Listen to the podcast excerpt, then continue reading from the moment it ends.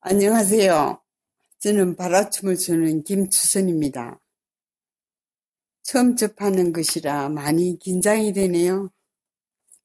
하심이란 말을 들어보셨나요?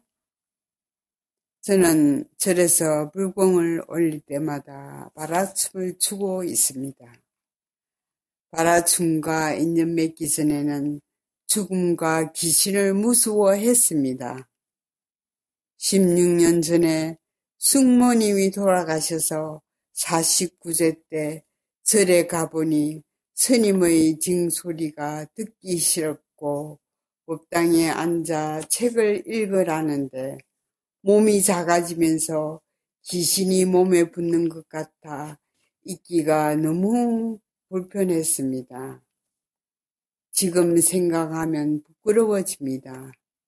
그때 그 책이 봤냐 신경이었습니다. 우리는 항상 자기 입장에서 먼저 생각하기 때문에 다툼이 생기지요. 나를 낮추는 하심은 나를 올바로 볼 수 있는 훌륭한 불자의 수행입니다. 나를 낮추고 남을 높여주었을 때 내가 행복해집니다. 이게 하심입니다. 나 아닌 너를 먼저 생각하면 사람들이 잘못된 행동 하나하나에 따뜻한 마음을 가질 수 있게 됩니다. 왜 절을 할 때마다 머리를 바닥에 대고 하는지 전 알았어요. 항상 남을 접할 때 고개를 숙이고 남의 말을 들으라는 것을 알고부터 첫째 며느리 앞에서 생각하고 마음을 내리고, 둘째 남편도 때로 믿고 싸우고 싶지만 차츰 이해하려고 생각하니 내 마음도 편해지고 서로 마주보고 웃는 일이 자주 생깁니다. 셋째, 법당에 바라춤을 출 때 제일 앞줄 가운데에 서야 한다는 마음도 없어지고 부처님은 먼 곳을 잘 보고 계신다는 걸 알고부터 맨 뒤쪽에서도 편안한 마음으로 공양을 올리고 있습니다. 모든 게 나를 변하게 만든 것은 부처님 덕분이지요. 살다 보면 미운 사람도 많죠.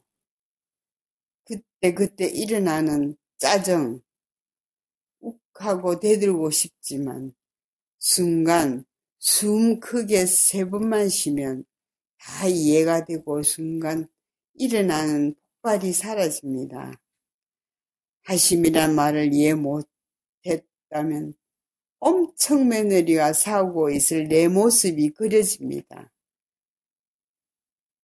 요즘 나이 육십 세에서 칠십오 세가 익어가는 나이라고 합니다만 고집은 내려놓으시고 따시지도 말고 삽시다.